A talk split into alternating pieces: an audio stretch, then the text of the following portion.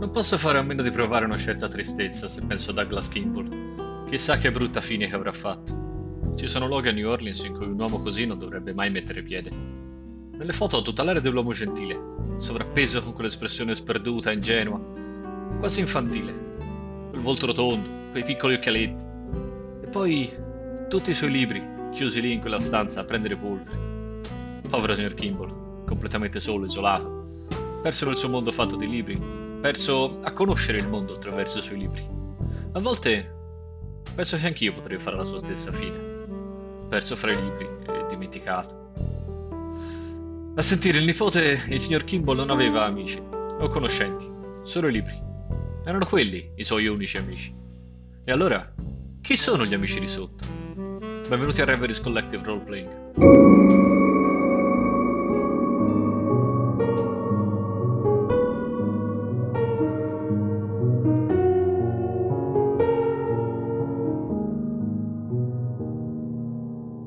Queste sono le ultime parole che hai letto nel diario di, di Kimball. È tardo pomeriggio, tu sei arrivato lì quasi all'ora di pranzo. Hai iniziato a, a guardare insomma meglio in questa libreria e fra tutti i titoli che hai scorso, anche aiutandoti con il registro che avevi dei suoi libri. Insomma, il tempo è passato anche solo per spostare tutta quella mole di, di volumi, farti strada fra, fra, i vari titoli, intere pile che, che piano piano si sono smontate sotto le tue dita. La stanza è come al solito polverosa, poi ne hai alzata tantissima di polvere e la luce che ora entra da, dalla finestra, che è un, un bow window, ora ha una, una tinta arancione. Si sta, si sta avvicinando il tramonto. Immagino sia ora per me anche di togliere il disturbo. O di togliere il disturbo o di vedere se supponi che quei libri che sono scomparsi siano scomparsi di notte. Questa è, un, è un'idea che, che, ti sei fatto. La finestra che dà, dà sul, sull'esterno, su, sulla strada che è coperta da, da siepi, oltre le siepi, dopo poco riesci già a vedere le mura e alcune forme del, del cimitero, del cimitero di St. Louis. Enormi e monumentali che ora si stanno arrossando nella luce del tramonto. Noti che la finestra ha un, um, ha un chiavistello, però non è, non è chiuso. Mi dà da pensare che qualcuno possa essere entrato dalla finestra ti dà da pensare questo, sì, perché poi sai che la porta di, di quello che è questa libreria, che poi era lo studio di, di Douglas Kimball, viene sempre tenuta chiusa. È una, una, stanza che è tenuta un po' come una reliquia, ma è tenuta nemmeno bene, è, è messa da una parte, con un senso un po' di rispetto reverenziale. Mi sono attardato durante tutto il giorno, ho dato una scorsa a questo diario che lasciato, alla fine mi ha lasciato più interrogativi che non con risposte. E ho ringraziato mentalmente il signor Kimball per avermi lasciato qualcosa da mangiare. Ho sboccolcellato con gratitudine il colocasto che mi ha lasciato che mi ha lasciato lì. Adesso che l'ora si fa tarda e che Tutta la stanza si sta arrossando, mi sono avvicinato alla finestra, ho guardato fuori per vedere il panorama che si sta arrossando nella luce del tramonto. Mi guardo nuovamente intorno, mi domando se forse potrebbe esistere qualcos'altro in questa stanza che potrebbe interessare questo misterioso ladro dei libri, senza altro valore. Lo puoi pensare, non sapresti dire cos'è cioè passato molto tempo qui dentro. L'unica cosa che hai notato sono libri al di là di, dei mobili di un- una discreta fattura e pregio, non... poi che qualcosa possa essere nascosto, come era in un certo senso nascosto il diario, ci può stare. È un pensiero che lo prende in considerazione, è plausibile. Una domanda che mi sta tornando spesso nella mente da quando è cominciata questa storia è perché proprio quei tre e non altri? Perché non quello accanto? Mi, sto- mi stavo chiedendo se sia stato soltanto un caso che siano stati presi proprio quei tre e non magari i tre accanto o i quattro dagli altri due lati del buco mancante nello scaffale. Perché proprio quei tre? E sto continuando a rimuginare su questa cosa. Do nuovamente una scorsa al diario del signor Kimball, più che già ho letto, più per più sovrappensiero che altro, cercando con questa domanda nella testa, sfoglio le pagine. Tiro un sospiro, e torno a guardare un paio dei libri che, aff- che affollano proprio quello scaffale da cui sono stati tolti quei treni. Sollevo la, guardo la copertina, le rimetto immediatamente a posto. E... Tendo l'orecchio, mi affaccio fuori dalla porta dello studio, tendo l'orecchio cercando di indovinare i movimenti del, del signor Kimball, se si stia preparando la cena o se sia si stia rilassando, so, in salotto. Sì, in senti che probabilmente è in salotto. Mi avvio verso il salotto, la stanza da cui capisco il signor Kimball portando con me il diario dello zio. E anzi mi presento sulla soglia della stanza con il diario aperto tenendolo in un palmo di mano. L- lui ha, un- ha quasi un sobbalzo. Ah, signor Morgan, mi ero quasi dimenticato che, che lei era ancora a casa. Come, come va? Ho trovato qualcosa di interessante nello studio del suo zio, signor Kimball. Ah sì? Che cosa?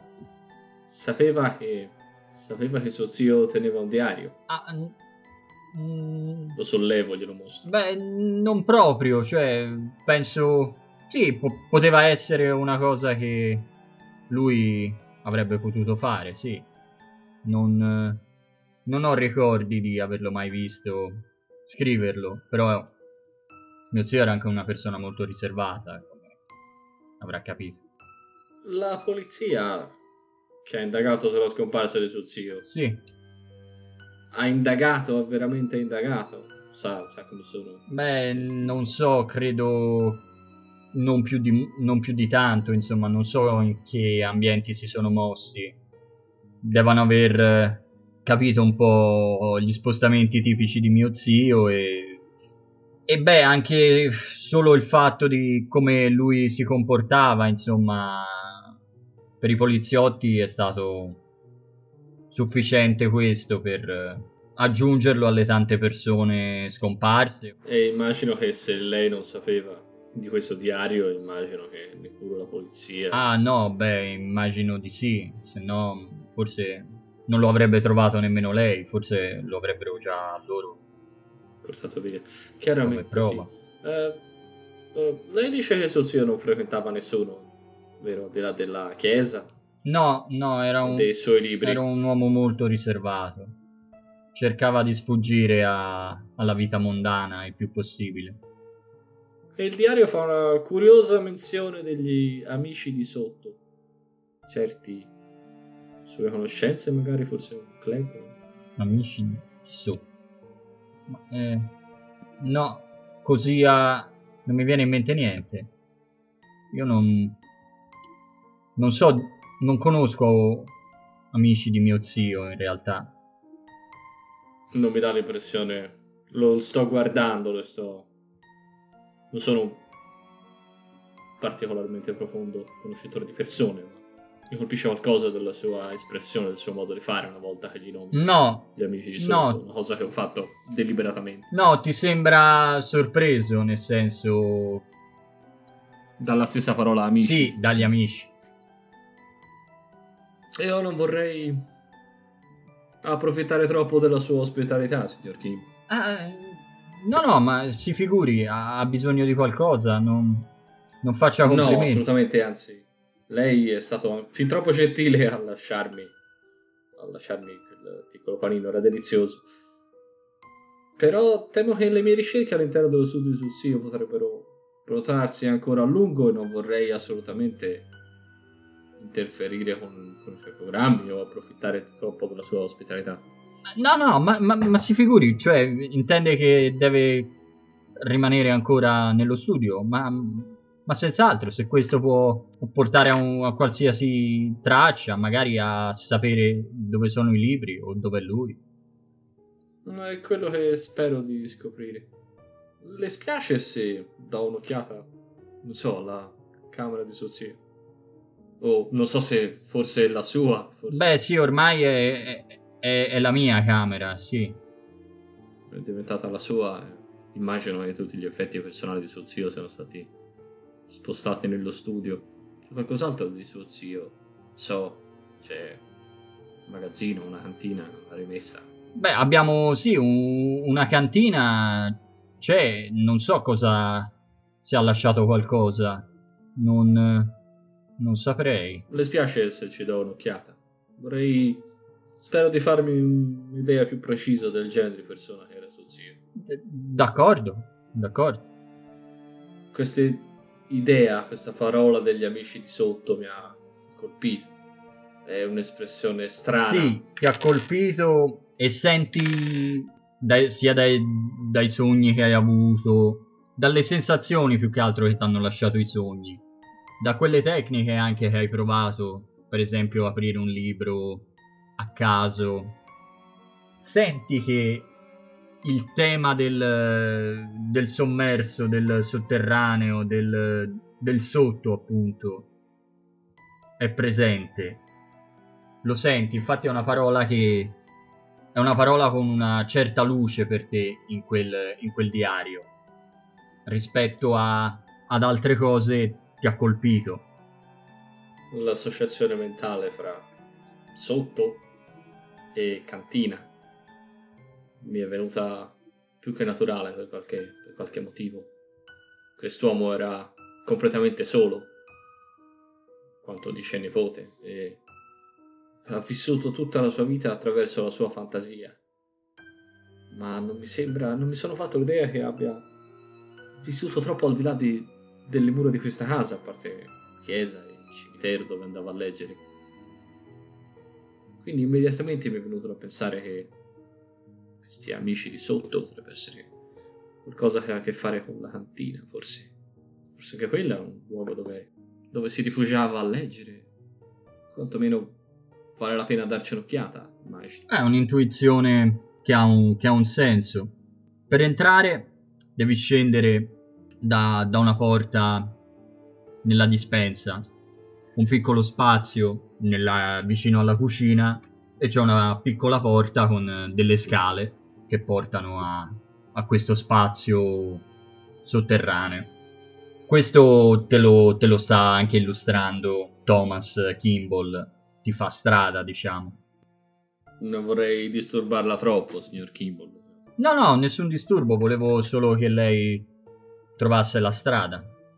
Non voglio scendere con lei, non... Cerco di non entrarci mai in cantina, se non ho un vero motivo per farlo. Lei non ha... Gli lancia una battuta, soltanto per accaparrarmi la simpatia di questo strano omino. Lei non ha bottiglie di vino nascoste laggiù che beve ogni tanto? Oh no, no, no. Dio me, me ne scampi e me ne liberi e anzi gli faccio, faccio, in modo che sia una chiara battuta, lo dico con un sorriso, in modo che, in modo che capisca che gli sto, gli sto, attribuendo dei comportamenti criminali in cui non me lo figuro. Legge in ritardo, diciamo, la tua espressione e fa un sorriso stentato, cerca di... Eh, eh. Prego. Mi colpiva come il grande conoscitore di vini, ma evidentemente mi sono sbagliato. Gli ho lanciato una battuta così per capire per quale motivo questa persona dovrebbe andare in cantina. Cerco di capire se se ne tenga alla larga per un qualche motivo particolare o semplicemente per... Non vorrei approfittare o disturbare i suoi piani per la serata, signor Kimball. Io la ringrazio di avermi mostrato la strada. Prego. Ovviamente se vuole accompagnarmi. Casa sua, dopo tutto. No, ma preferisco lasciarla libero di muoversi. No- non vorrei esserle di intralcio.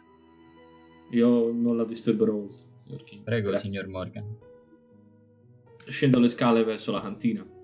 Ci sia una luce elettrica. Sì, c'è, un- c'è una luce elettrica e ha un minimo di sfarfallio, ma poi riesce a illuminare abbastanza bene, anche perché le pareti sono a tinte a calce, insomma, quindi il colore è il bianco, che poi è un po' il colore che domina tutte queste strutture, sia le, le- le- altre case del quartiere francese, il bianco a New Orleans, che sia marmo, che sia legno tinto di bianco, che siano le ossa dei cadaveri o i finti scheletri che vengono esibiti, però è un colore che, che è presente.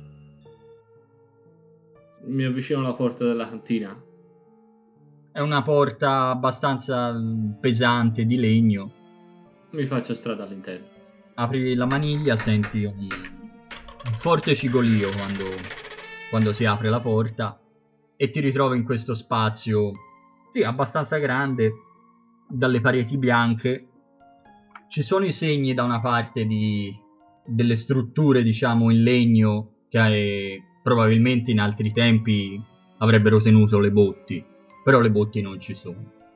Poi ci sono de- degli scaffali con eh, alcune spezie, alcuni sacchi più grandi di patate, per esempio, che vengono tenuti lì. Vedi, vedi cose del genere da, a una prima occhiata. C'è un certo odore di, di umido e di chiuso, ma non, ma non è una cosa forte che, che aggredisce le narici, diciamo. Una volta accesa la luce, mi cammino dentro, non so neppure io che cosa ci sto facendo qui dentro, sto semplicemente agendo sulla base di un istinto, di una vaga connessione mentale che ho fatto. Mi guardo intorno, cerco, non degno di troppa attenzione le derrate alimentari o... Cammino all'interno di questa cantina. Quanto è grande? Ci sono più stanze o... No, no, è, un- è un'unica. È un piccolo magazzino, un'unica stanza. Eh, riesco a vedere qualcosa di...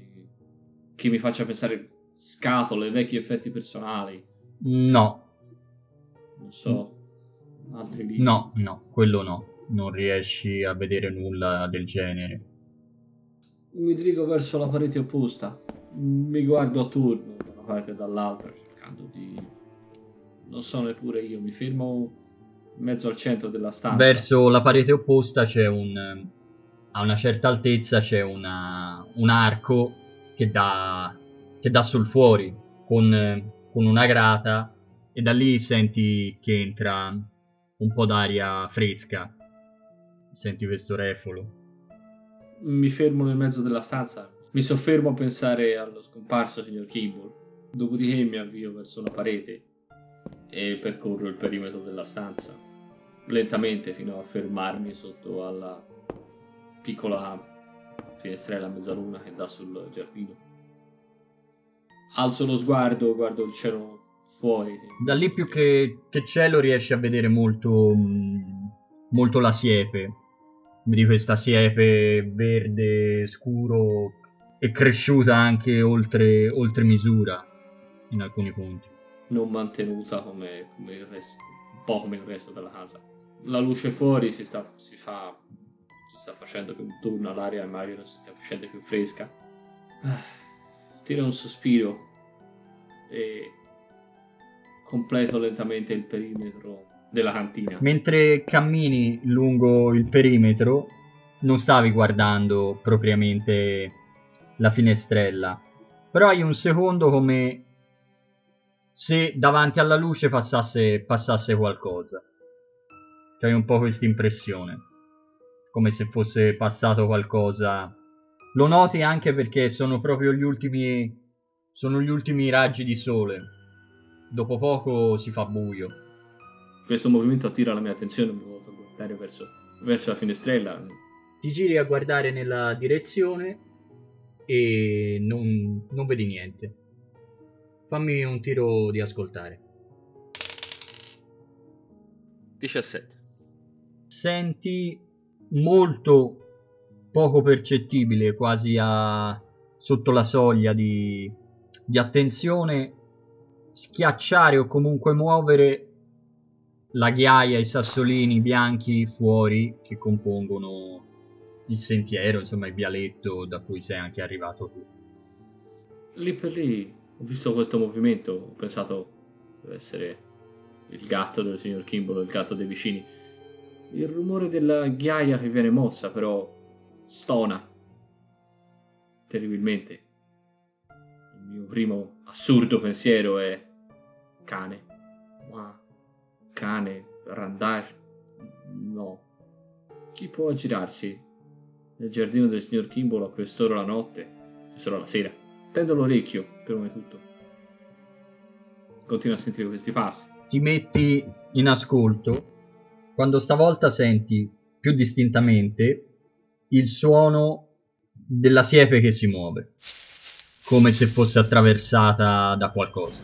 Non la vedi da lì, però senti il fruscio, il, il rompersi anche di alcuni piccoli rami. Hai questo suono abbastanza nitido. Questo movimento si sta allontanando dalla casa. Non riesci bene a, a definirlo questo. La prima intuizione che, o la prima impressione che mi viene in mente è ladro. E in questa casa è già stato rubato qualcosa. Quindi faccio per muovermi velocemente e tornare al piano superiore. mi dirigo Di passo svelto verso studio. Sali, risali velocemente le scale, spengi la luce, ti ritrovi nella dispensa, esci dalla dispensa, camminando sei nel corridoio. Sei vicino alla porta dello studio, che è rimasta chiusa perché anche tu uscendo l'hai chiusa. È una questione di sensazioni, di impressioni, di istinto. Mi avvicino alla porta, la apro di scatto. Quasi contemporaneamente al suono della porta che si spalanca e di te che entri, senti muovere e sbattere le tende che coprono in parte il bow window e la finestra del bow window che è rimasta aperta. Mi lancio verso la finestra e guardo fuori. Guardo verso la siepe per prima cosa. Che l'istinto è quello. Vedi un movimento vicino alla siepe, vedi una figura nel buio. Scavalco la finestra e mi esco dalla finestra. Facendo un minimo d'attenzione ti ritrovi fuori.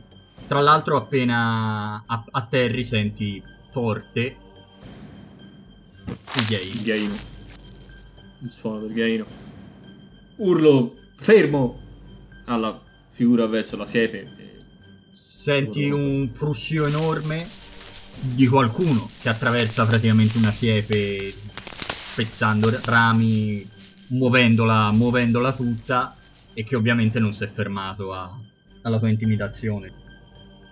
So cosa c'è di là della siepe. Sai che c'è della strada in discesa, altre siepi e, e le mura de- del cimitero. Mi butto contro la siepe. A questo punto ci vado correndo. È fattibile oltrepassare la siepe o mi distruggo i vestiti? Sarebbe, sarebbe un, po', un po' traumatico attraversarla di punto in bianco così. Mm, allungo semplicemente un braccio verso le frasche.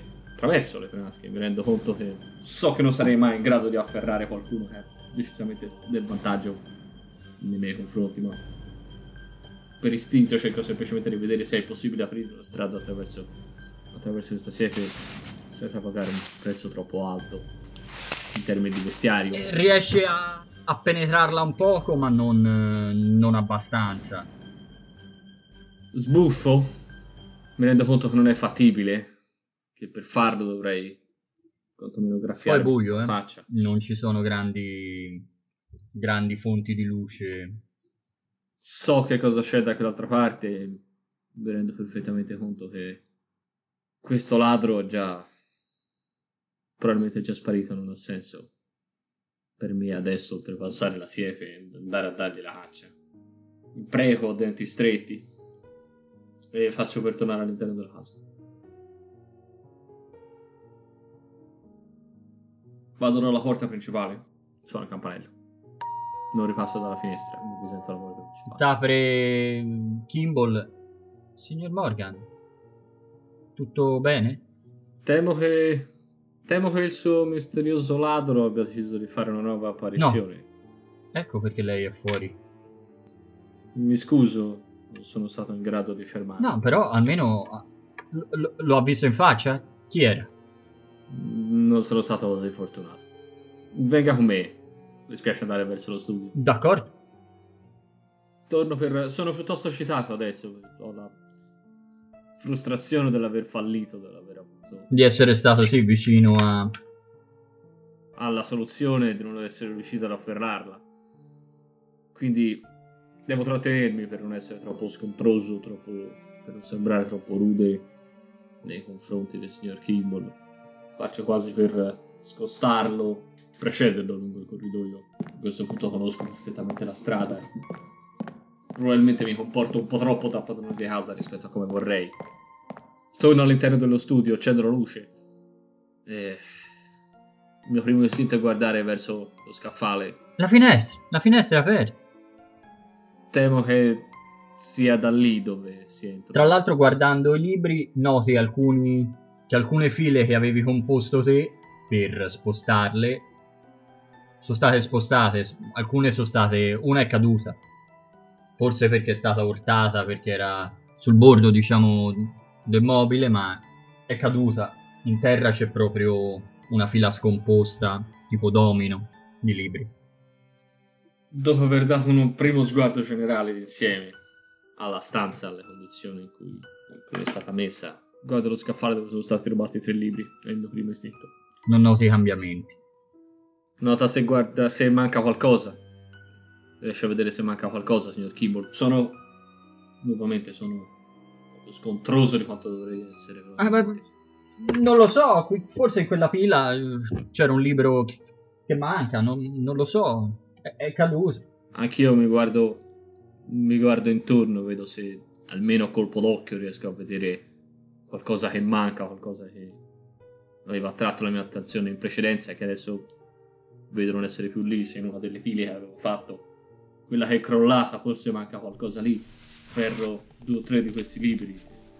Mi guardo i titoli mettendoli da parte, cercando di ricreare un po' d'ordine. Quando appunto hai diciamo investito il signor Kimball con, con il tuo sfogo, ti butti poi a guardare quella pila di libri buttata giù e scomposta. Fammi un tiro idea. 38. Ti viene in mente questa pila l'avevi, l'avevi sistemata? Stai scorrendo i titoli? E a un certo punto, qui, tu avevi lasciato i viaggi di Gulliver di Jonathan Swift e non c'è. Ne manca un altro, signor Kimball. Lo sapevo! Allora era lui. Lui chi, signor Kimball? Quello che ha visto. E- Il nostro ladro, insomma. Quello che è entrato già una volta. Non è che... Non ha visto una figura generica, no? Non era un topo d'appartamento. Chi pensa che sia il ladro, signor Kimball? No. A questo punto lo sto fissando. Quella che fino ad ora era una scortesia non voluta nei suoi riguardi. E adesso si, si sta trasformando in una frustrazione indirizzata. Vedi che lui è più in difficoltà del solito, ha le parole un po' impastate, un po'... Lo senti anche quasi in imbarazzo. Ti ripeto la domanda. Con un tono... Se prima mi preoccupavo di non sembrare maleducato, adesso non mi preoccupo più. Lo so, lo so che è ridicolo, ma io voglio sperare che sia mio zio e che sia ancora vivo e che voglia leggere ancora. Lo dice con notevole difficoltà, è diventato molto rosso e alla parola zio gli si riempiono gli occhi di lacrime, cioè gli occhi luci. Faccio un respiro per calmare me stesso più che altro. Pensa che suo zio sia ancora vivo, a questo punto sto addolcendo il mio tono. Sì, io lo spero. Lo spero, a me non, non interessa ritrovare i libri, a me interessa ritrovare lui. E pensa che suo zio sarebbe introdotto a rubare i suoi stessi libri. Lo so che è ridicolo, ma io spero questo. Io non voglio distruggere le sue speranze, signor Kimball, ma perché suo zio dovrebbe entrare in casa sua di notte dalla finestra come un banalissimo topo di appartamento a rubare i suoi stessi libri quando potrebbe tranquillamente entrare dalla porta. Non lo so. Non farsi vedere. Probabilmente vuole stare da qualche altra parte. Non vuole che nessuno lo disturbi, allora viene così di notte a prendersi i suoi libri. Ma non capisco perché ora. Manca da due anni. Questi sono i primi libri che spariscono, signor Kimball, ce ne sono stati altri. Che io sappia, questi sono i primi. A questo punto mi sto massaggiando le tempie, la radice del naso, sto pensando. Sir Kimball mi dà l'impressione di essere completamente sincero in quello che dice. Non, non mi sembra che mi stia nascondendo qualcosa o che abbia ragioni dietro quelle nascoste. No, quelle al massimo ti sembra uno che straparla. Mi Cioè, sembra che una volta che, che ha rotto, diciamo, questo freno, ha detto tutto, ecco. quella che finora era la sua retic- reticenza mi sembra legata soprattutto all'imbarazzo nell'aver esposto un'idea così bizzarra. Come l'ho già detto, non, voglio, non vorrei distruggere le sue speranze. Ma d'altra parte, Magari non è lui, è un, è un suo amico, un- qualcuno, non, non l'ha detto lei, gli amici di sotto. E magari manda, manda uno dei suoi amici a prendere i libri per lui. magari manda uno dei suoi amici. Mi faccio un sorriso di cortesia, di circostanza, che mi esce un po', un po' freddo. Te lo... c'ha questo sorriso stiracchiato, un po'... Penso che per stanotte sarebbe meglio chiudere la finestra. D'accordo. Ci vado io a farlo. Mi avvicino alla finestra, guardo un'ultima volta fuori, nella direzione in cui questa strana figura si è allontanata fuori dalla siepe. Chiudo la finestra. Vedi, mentre chiudi la finestra, la siepe muoversi. Ma ti sembra il vento. Ti sembra ora di essere fin troppo attento e magari di vedere cose dove non c'è nulla, insomma. Reprimo un pensiero paranoide nella mia mente e mi limito a chiudere la finestra nel chiavestello.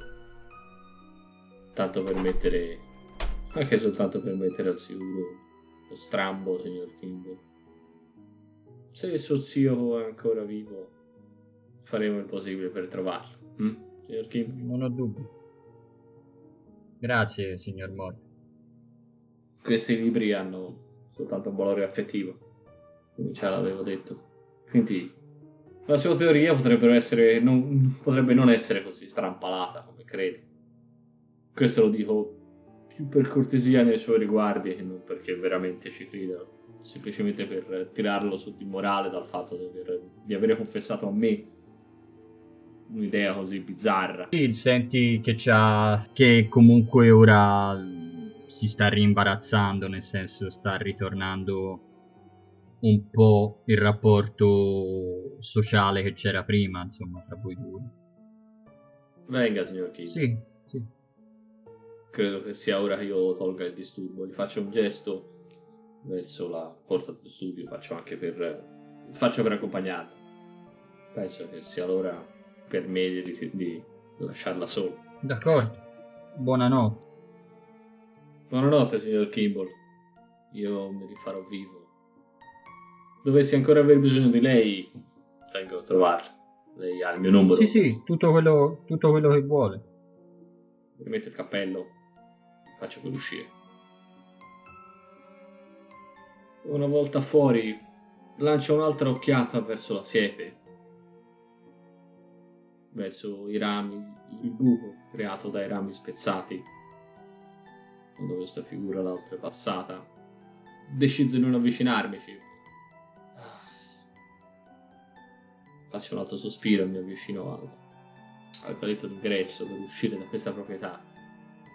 Ma mi incammino nella direzione, percorro la strada, ma mi incammino nella direzione di là della siepe per affacciarmi oltre la strada, lo spazio della, della siepe e il muro della chiesa, il muro del cimitero.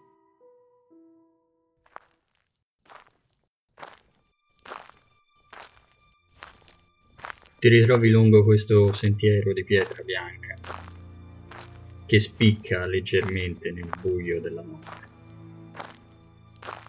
È una notte con pochissima luna. È buio e la luna è velata da alcune nuvole. La luminosità è veramente poca. Hai una luce con te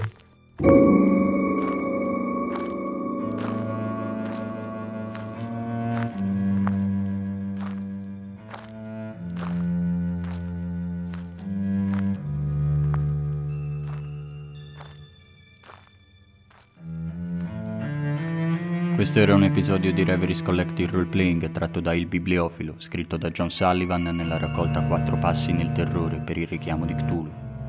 Musiche di Kevin MacLeod, Vivek Abhishek e Naoya Sakamata, rilasciate senza copyright su licenza Creative Commons. Potete trovare Reveries Collective Roleplaying su Facebook, Instagram, Twitter, oltre che su YouTube e sulle principali piattaforme di podcast.